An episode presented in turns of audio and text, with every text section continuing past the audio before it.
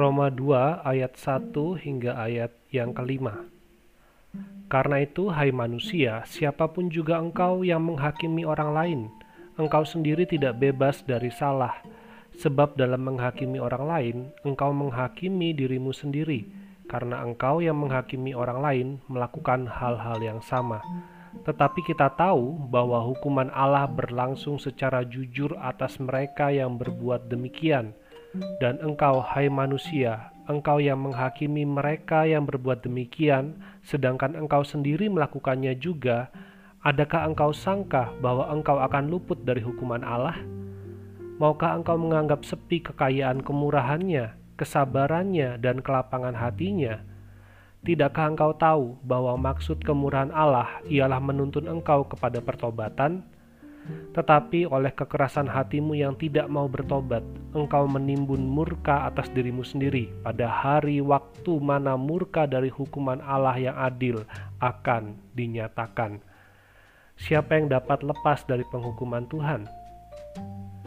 Apakah dengan melihat orang lain yang lebih buruk dari diri kita, membuat kita jadi lebih benar di hadapan Allah? Pada bagian sebelumnya, Paulus menuliskan daftar yang panjang tentang dosa-dosa dan pelanggaran-pelanggaran manusia. Mungkin di antara orang-orang yang membaca surat Roma, ada mereka yang merasa bahwa dirinya tidak pernah melakukan dosa-dosa yang ada di daftar tersebut. Dan bagian ini, Paulus menegaskan bahwa siapa pun itu, bahkan mereka yang tidak mempunyai permasalahan dosa seperti yang Paulus tuliskan di dalam daftarnya, bukan berarti dirinya lepas dari penghakiman Tuhan. Sebab penghakiman Tuhan adalah penghakiman yang sempurna. Standar hukumnya adalah Tuhan sendiri. Standar kebenarannya adalah Sang kebenaran itu sendiri.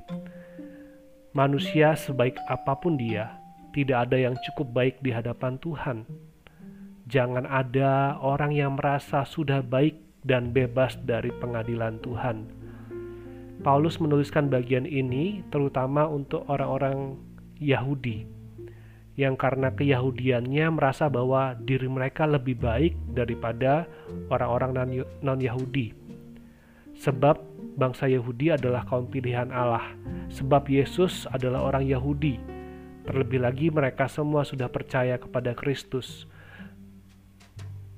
dan Paulus mengingatkan bahwa semua orang sama di hadapan Tuhan.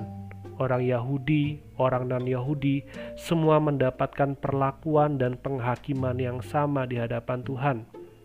Tidak ada yang lebih baik atau lebih buruk, sebab semua manusia telah berdosa, entah itu dosa yang dilakukan terlihat ataupun tidak. Tetapi Tuhan mengetahui semua, dan Tuhan akan menghakimi semua.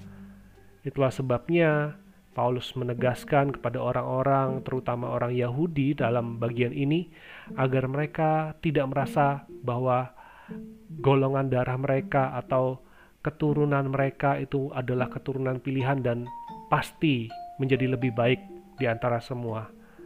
Sebab keselamatan dari Allah adalah anugerah, bukan karena kebaikan bukan karena keturunan ataupun usaha manusia. Biarlah firman Tuhan ini juga boleh menjadi pengingat bagi kita, untuk kita senantiasa rendah hati, untuk kita senantiasa merasa bahwa diri kita pun adalah orang-orang yang sudah menerima anugerah Allah, sehingga kita bisa menerima sesama kita sebagaimana kita telah diterima oleh Allah. Biarlah kita juga boleh senantiasa memandang sesama kita sebagaimana Allah telah memandang kita berharga di matanya. Dan marilah kita senantiasa bersyukur sebab kasih dan kebaikan Tuhan yang membawa kita untuk kita bisa mengenal Dia, untuk kita menerima akan kasihnya, sehingga kita pun mengalami pertobatan dan pembaharuan hidup seturut dengan kebenaran firman-Nya. Mari kita senantiasa bersyukur pada Tuhan dan mari kita senantiasa rendah hati pada sesama. Tuhan Yesus memberkati.